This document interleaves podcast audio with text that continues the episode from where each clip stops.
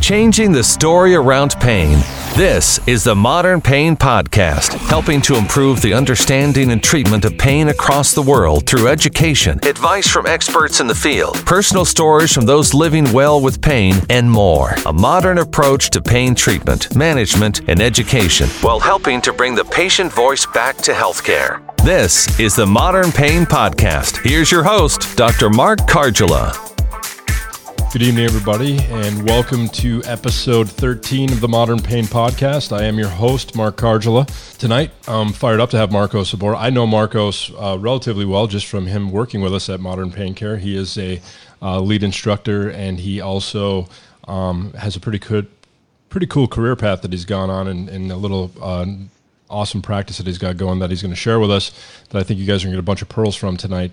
Um, but Marcos has been helping us. He's uh, been one of our virtual mentors and helping us uh, work with our students and folks that have taken some of our online coursework. Um, so Marcos has been a big part of our team, and we're happy to have him aboard. But uh, most importantly, Marcos has been a huge value to a lot of our students, just as far as being able to um, share his knowledge of opioids and his unique perspective on it. Seeing that, as you'll hear, hear from him soon, that he's working with it pretty much day in and day out in a very uh, pretty intense setting when it comes to opioid use and opioid addiction and different things that uh, he'll share tonight. So, without any further ado, Marcos, I'm going to bring you on, sir. Welcome to the podcast.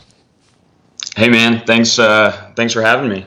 Tell the folks about your background because I think you have a unique background in current practice setting that I think gives you some um, you know good perspective to share what you're going to talk about tonight.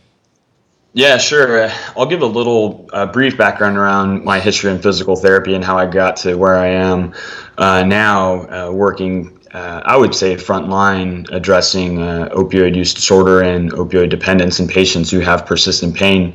Um, but I, am a physical therapist by trade. You know, I've been practicing for like six, seven years. Uh, I lose track of time now as as we're getting older and uh, I too have gone through the route of a lot of extensive certification training, residency trained orthopedic certified specialist, recent graduate of EIM's um, uh, fellowship program, and, and, done all that stuff. And and uh, and what through that process, it got me to where I am now. So I moved to San Antonio almost two years ago, and uh, pretty quickly was um, through my uh, clinic director Andrew Bennett. I was he approached me after I'd been there like three months and said, "Hey, I've got an opportunity for you.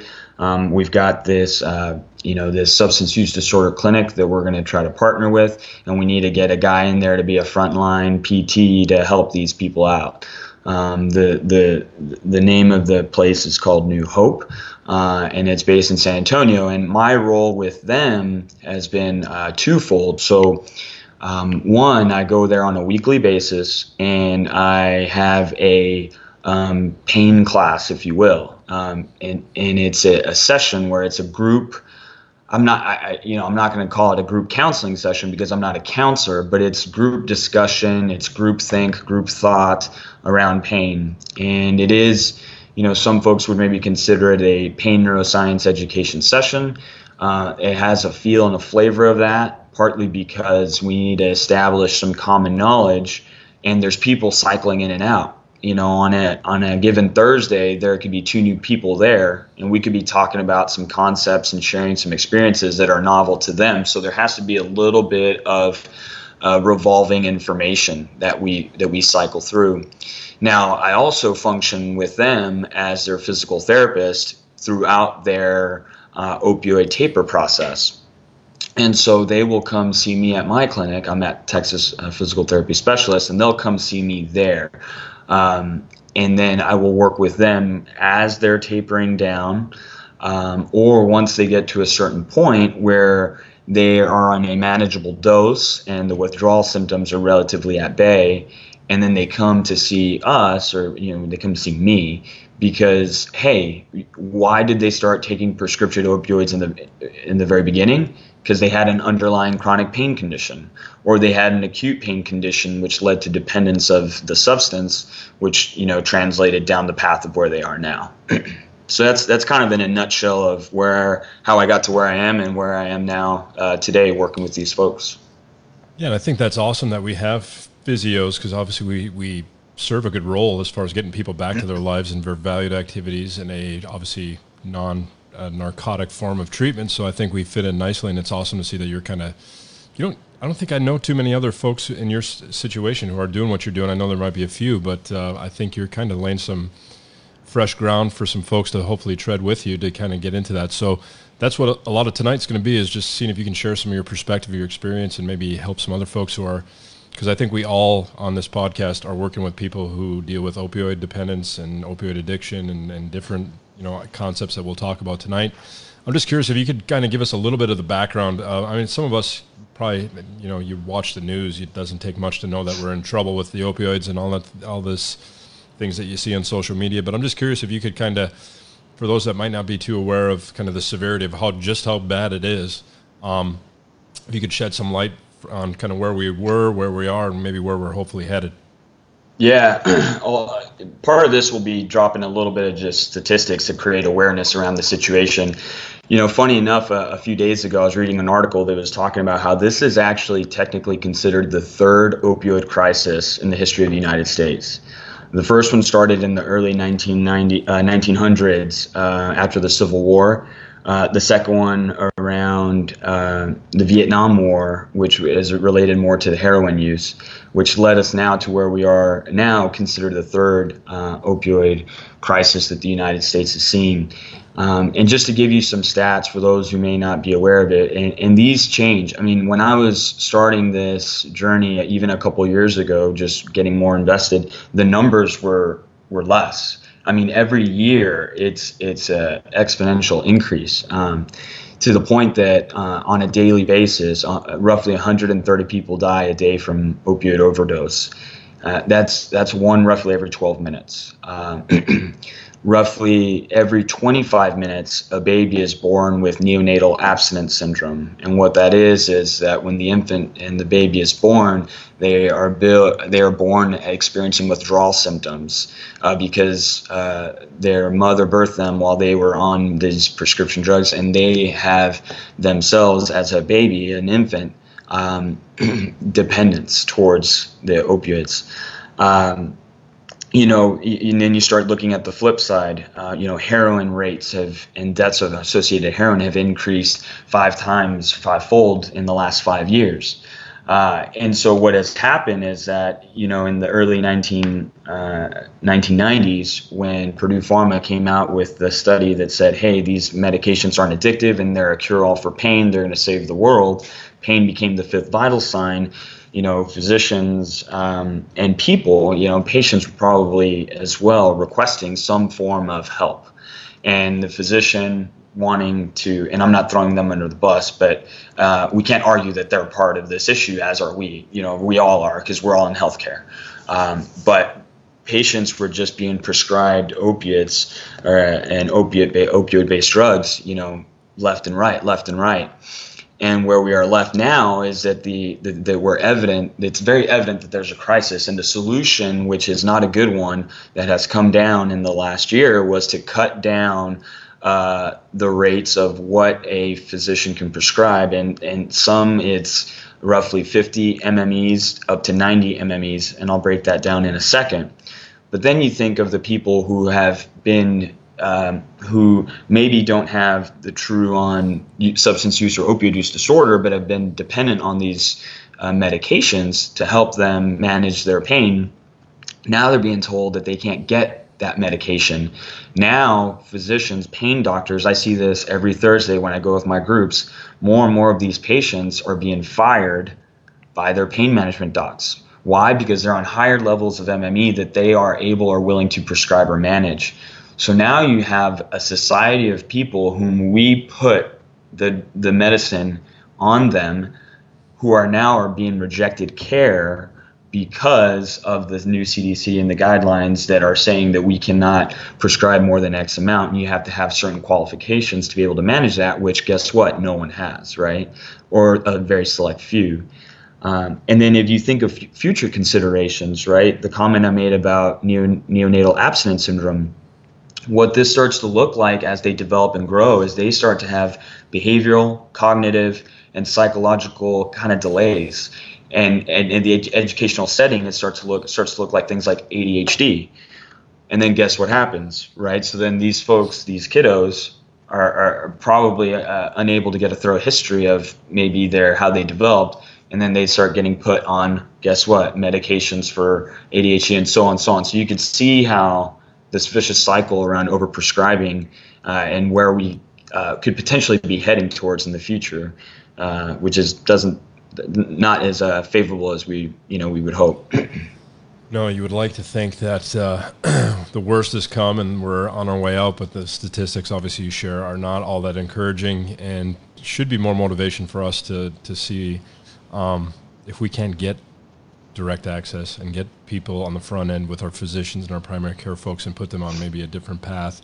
Although, of course, opioids have their appropriate use, and I don't think we can completely demonize them. And I know um, that's not your necessary perspective, but of course, it's been out of control to say the least, um, as far as how bad it got and how bad it unfortunately continues to get in some cases. As far as the downstream effects, now we're seeing, like you said, with the neonatal neonates and others who are, and the the whole life development, then you know that you, can be a huge problem. So right. um, curious. Uh, you mentioned opioid use disorder, and then there's you know you hear people talking opioid dependence. I'm wondering if you can clear that up for folks as far as what that what the differences are and how they might see that in their clinical practice. Yeah, sure. So um, dependence, right? So by definition, it's a physiological adaptation to a substance, and you experience it, and you know you're experiencing it because you have withdrawal symptoms.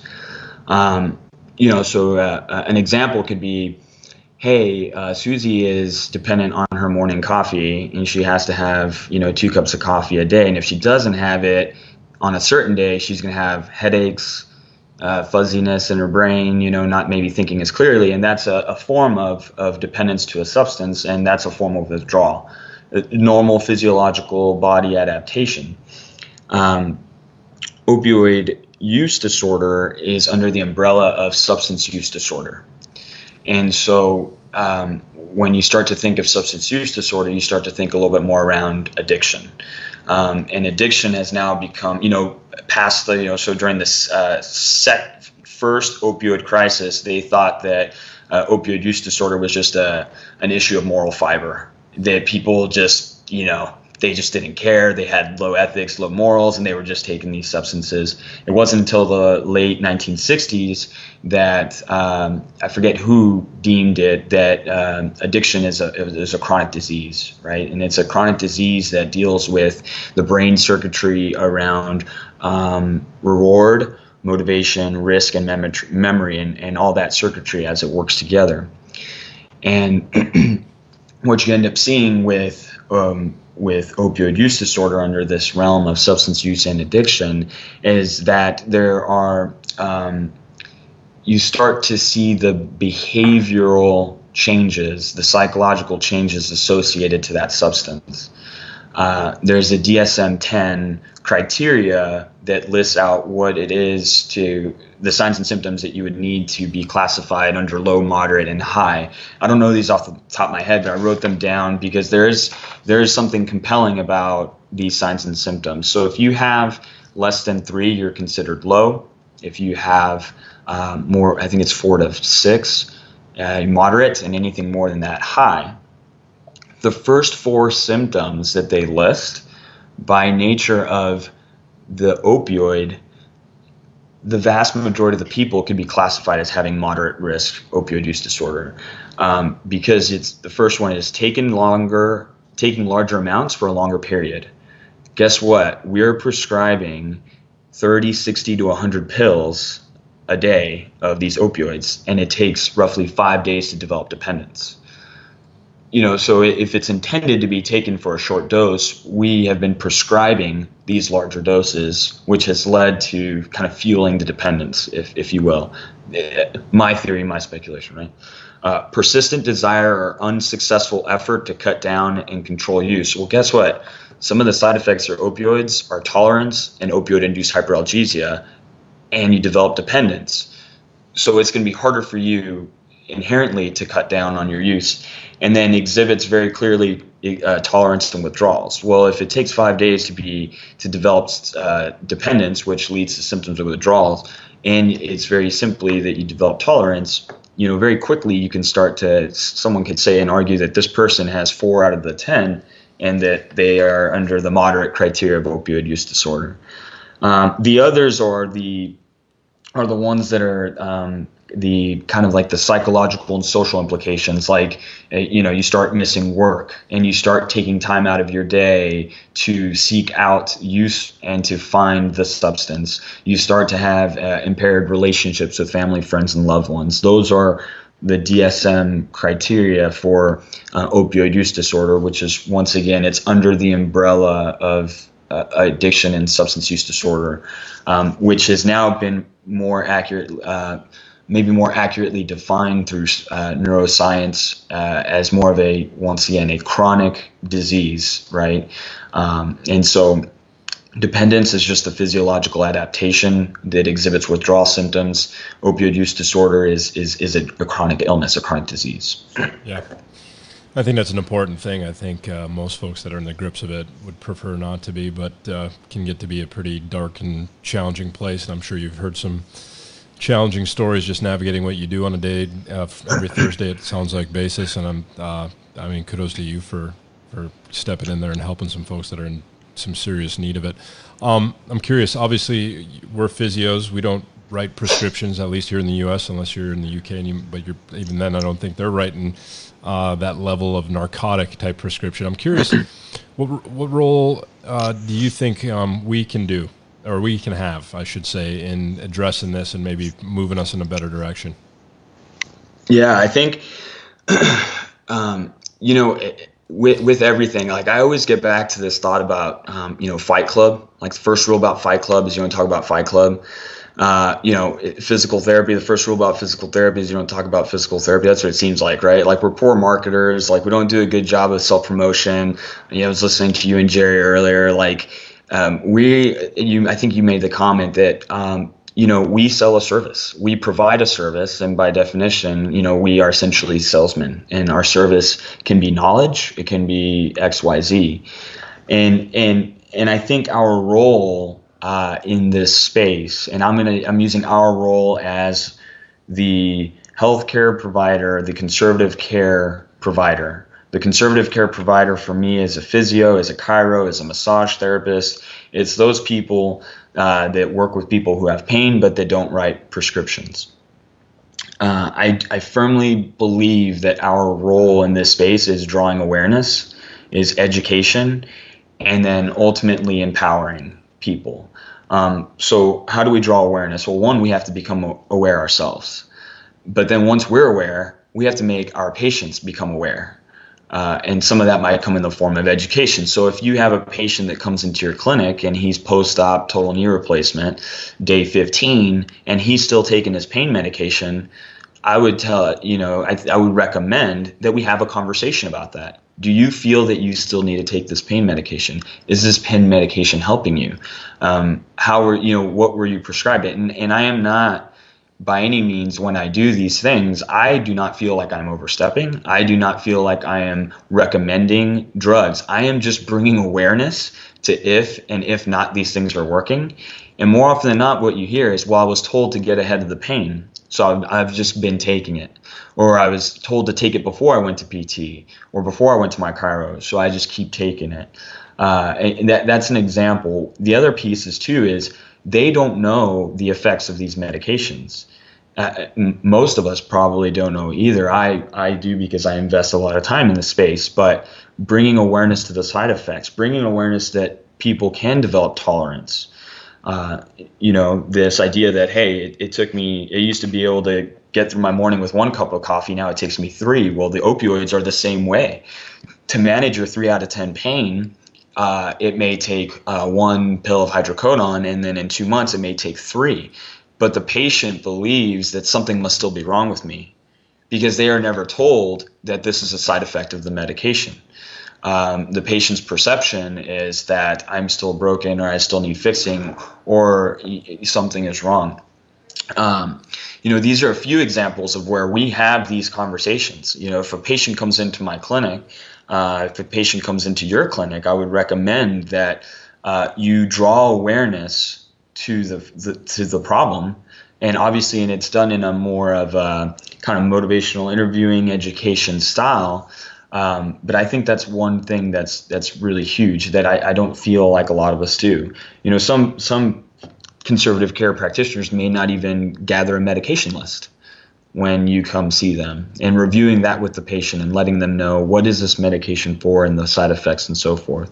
Um, I think those are just a few little practical uh, things that that it, it, goes back to us drawing awareness, us identifying those folks, and these could be the ones that are on it. Um, for the ones that aren't on it, is letting them know the same damn thing, right? Hey, down the road, if you get an injury or if you start to have some pain, you know, why don't you give me a call, shoot me an email before you run to the ER and they prescribe you, you know, some tramadol or give you some morphine to deal with a bout of severe pain.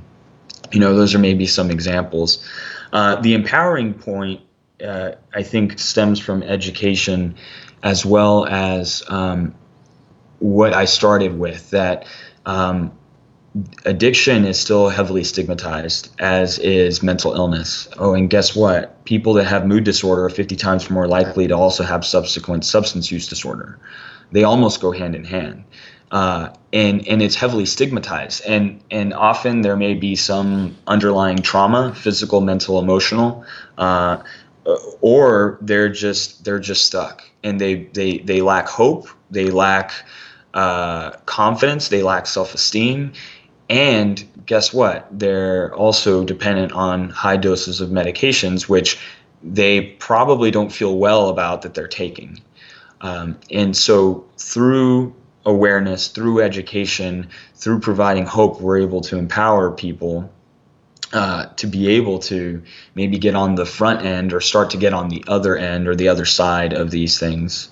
Um, a little long-winded, and we could break it down a little bit more, but uh, those are just some thoughts off the top of my head. No, I think all that's great stuff. Um, you, you spoke a little bit about opioid-induced hyperalgesia, and I think that's kind of a concept that sometimes I don't think uh, we as physios and st- folks quite grasp 100%.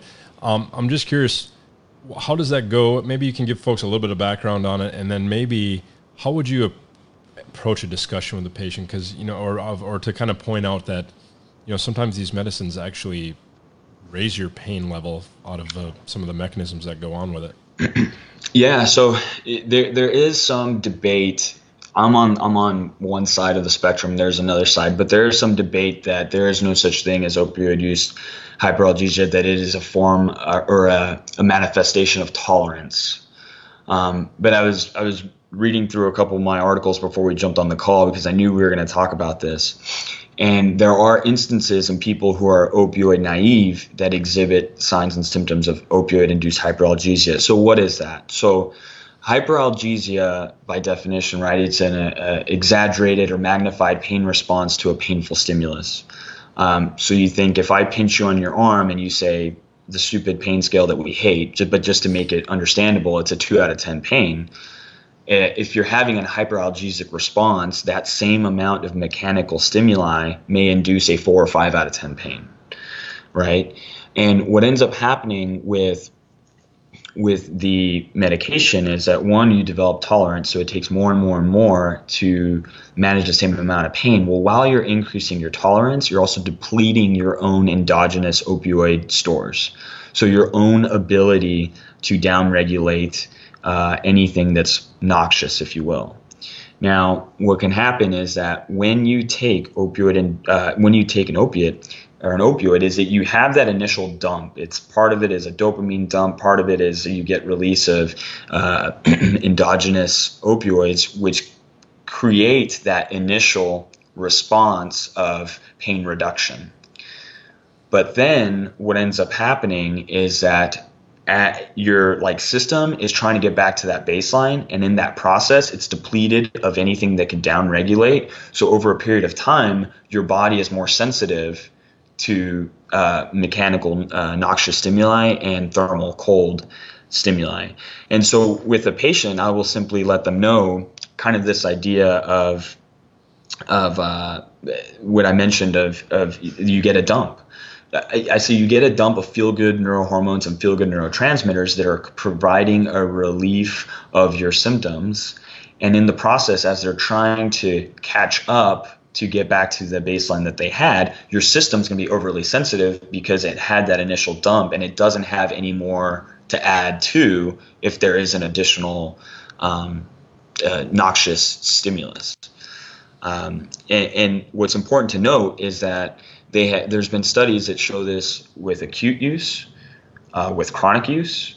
It, it is dose dependent. So the higher the dose the person is, the more likely they are to experience these things. Um, and um, dose dependent, dose. Uh, I might be blanking on one other thing that's like a big uh, thing here, but, but in, in, in short, it happens to to most people who, who take opioids. Yeah, no, I think it makes complete sense that once you like dump the natural opioid sto- stores there, and which are there our natural pain relievers that our body can shut down, and when we deplete our stores of that, there's going to be a period of time where, guess what, we don't have any good pain off chemicals dumping into the spinal cord, so we're going to be more sensitive to to the mechanical, noxious, and different stimulus you you speak of. So yeah, I, and I think that's a good way to kind of explain it to a patient as far as discussing that and you know giving them some. I think you can get kind of sciencey with the patient a little bit, you know, within some good layman's terms, and, and still be able to get a, the point across to that. Hey, that's probably, you know, your body's going to be playing catch up, and you're going to be in a situation where it's going to be more sensitive. And um, yeah, I'm curious with um, the folks you're seeing, folks who are on taper, so folks that are coming off uh, opioids. I'm curious what um, you've seen to be, in your experience, what you've seen to be successful for those folks who are um, coming off and you know having some of the struggles that folks are having when they're on a taper process. Yeah, um, the the short answer is um, one thing that I forgot to mention is that the the group that I work with it's it's a multidisciplinary clinic. So these folks are getting structured taper, they are getting counseling sessions, uh, and then they get the kind of this uh, pain session as well as some of them get PT. Uh, it's their choice, and and a lot come over. Sometimes some don't. that's that's fine. I still see some of these people do amazing without PT, and then I see some who may you know maybe I we coach them. I coach them through a breakthrough in their physical capacity, um, but that's you know that's just a piece of the puzzle. Some people may need that, some may not. Right? It, it speaks to the individualistic care, human centered care. Um, but the the taper process can be tricky because um, at least the way that we do it is every Tuesday these folks will have a taper.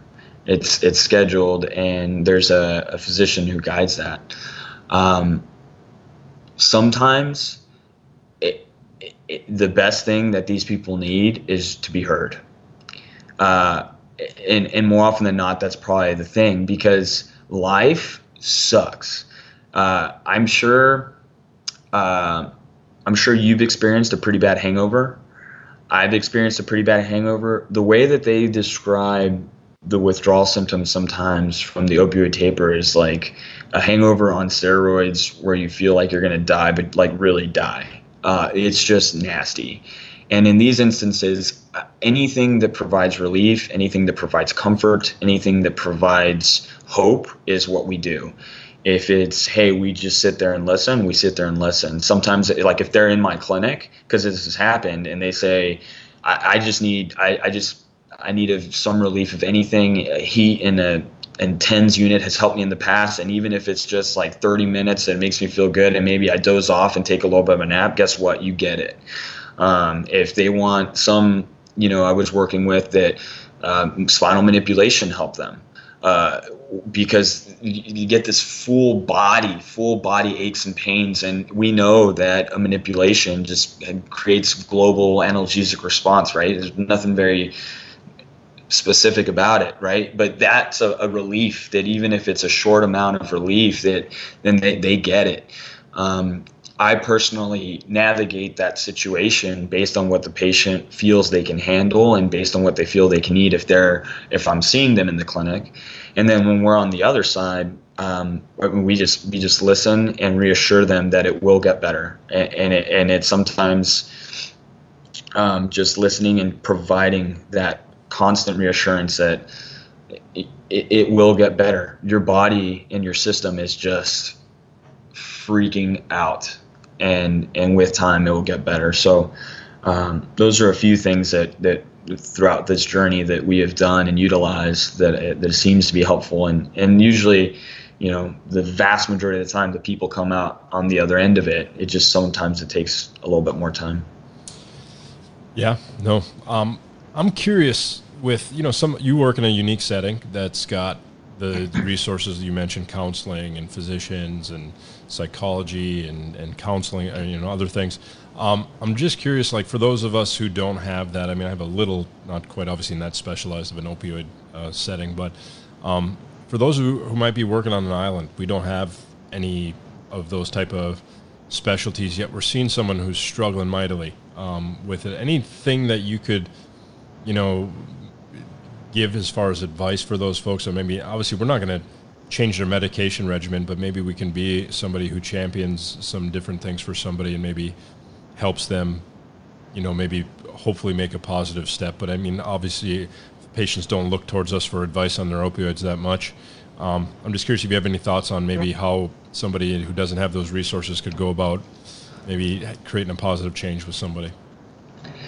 Yeah, I mean that's a uh, that's a difficult situation to be in, and and probably uh, one that I'm not the best equipped to answer, but I, I can offer um, maybe some guidance. Is is I know there is, and I remember someone in our group before asked a question. You know, there's like psychology, psych today, for example, that you Google you Google search that and you put your zip code and it'll find the nearest provider. Um, some of which offer telehealth, some which don't, some which take some insurances, some which don't. Um, there's there are expanding telehealth practices that, that you can kind of look into at least to reach out if you're in a rural setting or if you're in an island. Um, the other thing would be, I mean, the the end game is to get the person well, right? The end game is to help them, and you know, if if you really sit down and listen, we're not counselors, right? Um, but I like to say that I practice in that gray space. I'm a psychologically informed therapist. And I bet most people who are uh, conservative care providers massage, physio, chiros have been in that scenario where the best thing for that patient was just to listen, to just to hear them, to let them vent, to tell their story. Um, and so, although they may that may not help, um, you know, deprescribe someone or taper someone off, uh, but it's it's a reminder that that oftentimes that medication is being taken for a reason, whether it's a conscious or subconscious thing. And there could be something deep down. And that's what we have found with our groups at, at our place at new hope. Like nine out of ten of them have some deep underlying trauma physical mental emotional trauma that perpetuated a neurocognitive you know kind of reward uh, feedback loop mishap that has led to where they are now um, so I, I don't know. That was kind of a tangent answer. I don't know if that was practical, but I, I mean, I would say just try to tap into whatever resources, man. Like Google, you can Google search anything these days, and uh, maybe find some telehealth providers that can help, and and and really just the the more the what I find is that the more the patients know, the better they do if it's about their pain, if it's about their opioid use, uh, if it's about their exercise prescription, whatever. You know, the more informed they are, obviously done in the right way, often the better they do. Um, yeah. So just try to champion for and utilize whatever you know resources you might be able to find. Yeah, I think you nailed it. I think with the internet, I got to imagine with this opioid crisis, there's going to be some things that people can reach out to if they're you know looking to do something different, or fo- I got to imagine there's going to be resources that don't require them to have a clinic next door. But like you said, telehealth and other things, hopefully, will be giving some folks, uh, you know, something to reach out to if they're really struggling. Um, and and I did I did just think of something. I think, if I'm not mistaken, Beth Darnall on her website, I think she has some whether it's one or two. It's her or someone else, and if I remember, I'll send it to you. But when I've gone on her website, she's got a book or two that like outline steps for for recovery and how to help you kind of self manage. Uh, so that may be a resource. Beth Darnall has a, a lot of amazing stuff out there uh, that uh, on her website, and, and, if I'm not mistaken, she has like a like a self recovery type book.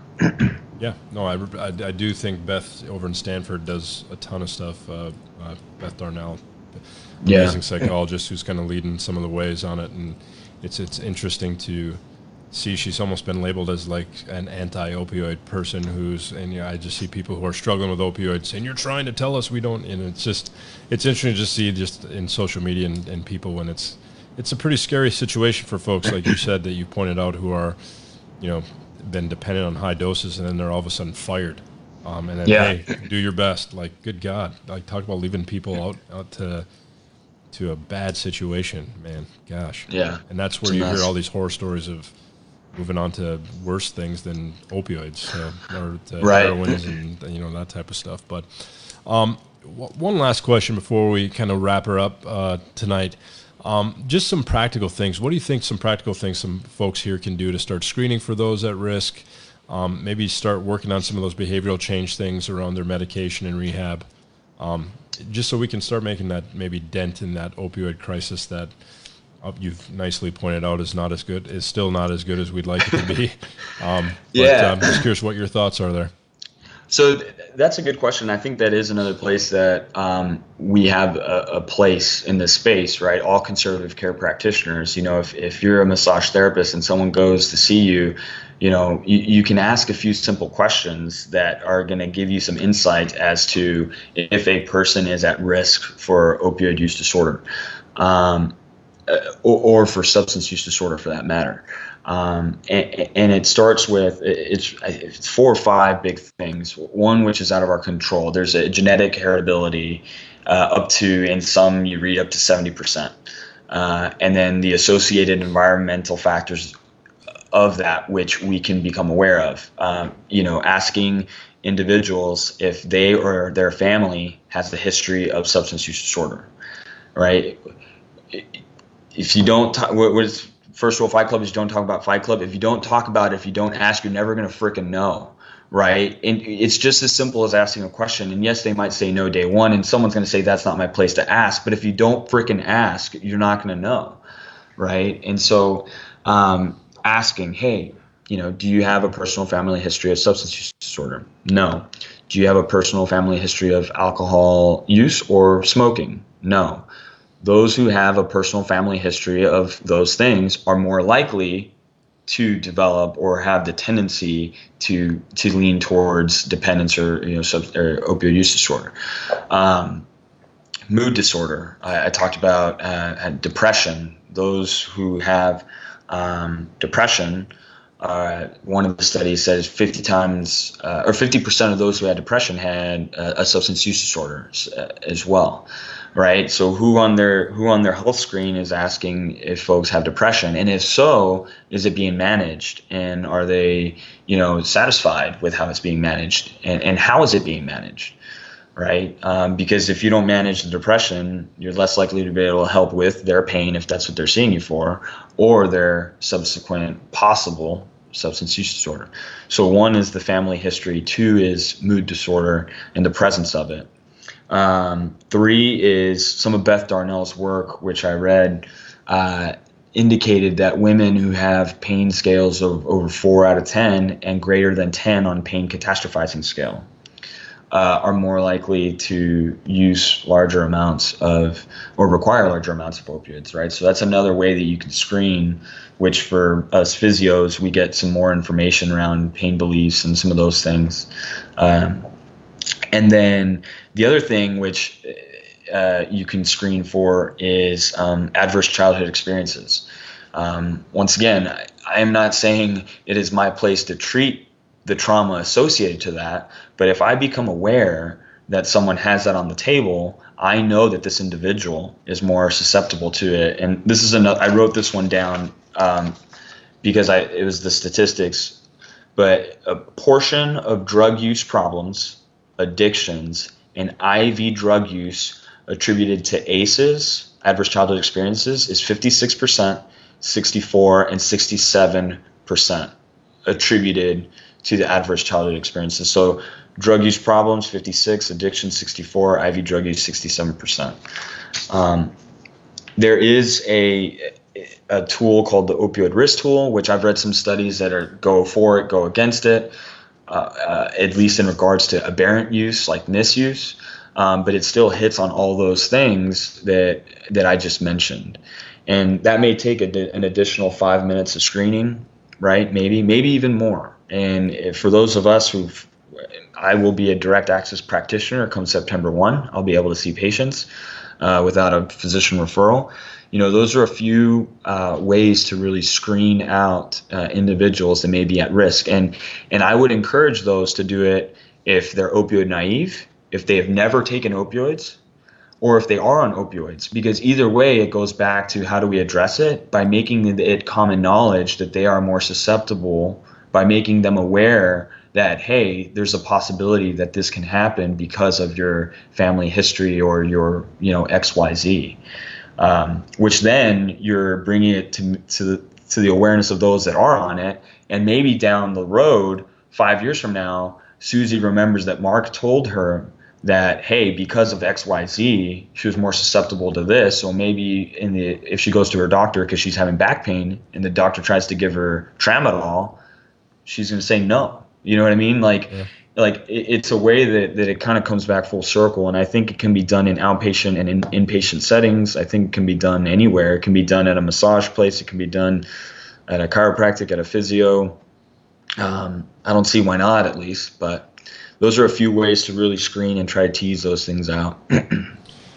No those are great and i think um, man it's just tough you know? I think we got to be comfortable asking uncomfortable questions you know? And i don't think they need to be uncomfortable. If we really are a good human being you know, these yeah. are things we should be asking. Like, hey, do you have a history of somebody in your family who's dealt with substance use disorder or alcohol or smoking issues?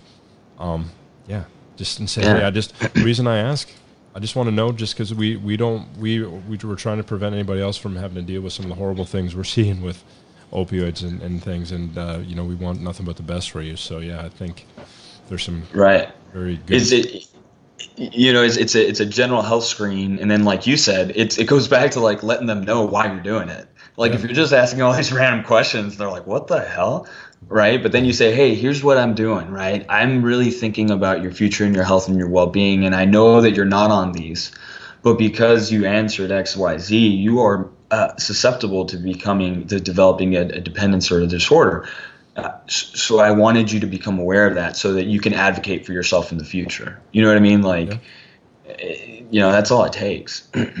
Absolutely. Just uh, that, that, sounded so easy, but it's not, right? Well, like really there's there's there's some nuance, but you know sometimes it is. It's just hey, I'm worried about you. I want you to do well. I want you to be an, a rock star going forward in your life, and these are things that I think are important for you to know um, just because you know and it's not because Marcos Lopez Lopez said so. It's because the research that I, I read and and you know stuff. That, I mean, you can. That's what I try to tell folks. This isn't just my opinion here. This is stuff that's been pretty scientifically proven by a lot smarter people than myself. So.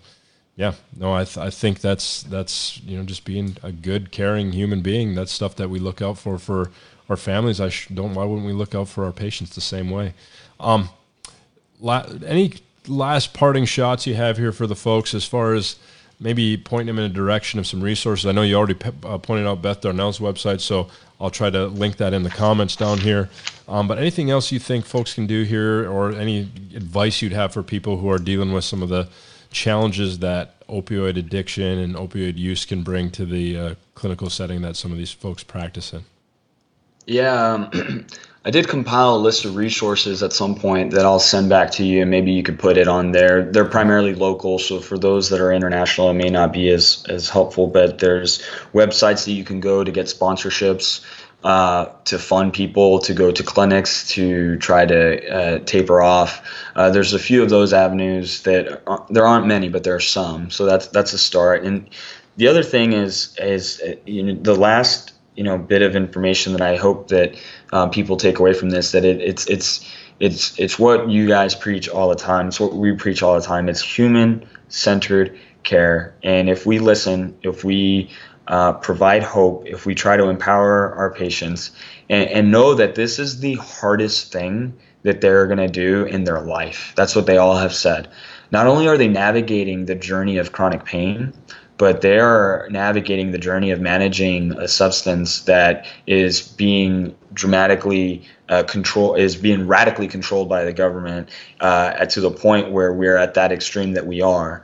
Um, so I would encourage us and I would encourage those who uh, are in this situation to try to be as patient as possible, uh, to listen, to provide hope and compassion, because it, it is the hardest thing that these people are doing. And once they start to see the light at the end of the tunnel, they fricking take off, and it is an awesome experience. I mean, I'm not in exactly your setting, but when you see that light and that hope hit some of these people, I mean, it makes the, the light bulb. Oh my god! And it's such a rewarding, best, most rewarding care I've ever been involved in by far. And I know you're seeing it, uh, you know, a lot over where you're at with the opioid clinic. So kudos to you for for being, uh, you know, one of our pioneering physios to kind of really get in there and start really.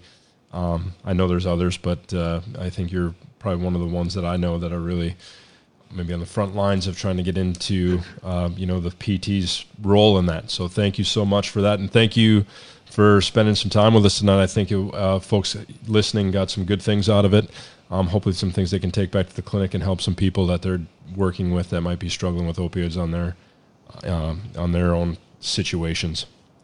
Yeah, right on, man. Well, thanks for having me, and I hope you get over that cold.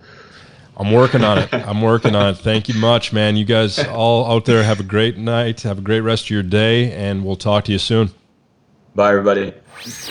This has been another episode of the Modern Pain Podcast with Dr. Mark Kargela. Join us next time as we continue our journey to help change the story around pain. For more information on the show, visit modernpaincare.com. Also, visit the Pain Masterminds Network on Facebook for free education and resources. This podcast is for educational and informational purposes only. It is not a substitute for medical advice or treatment. Please consult a licensed professional for your specific medical needs. Changing the story around pain.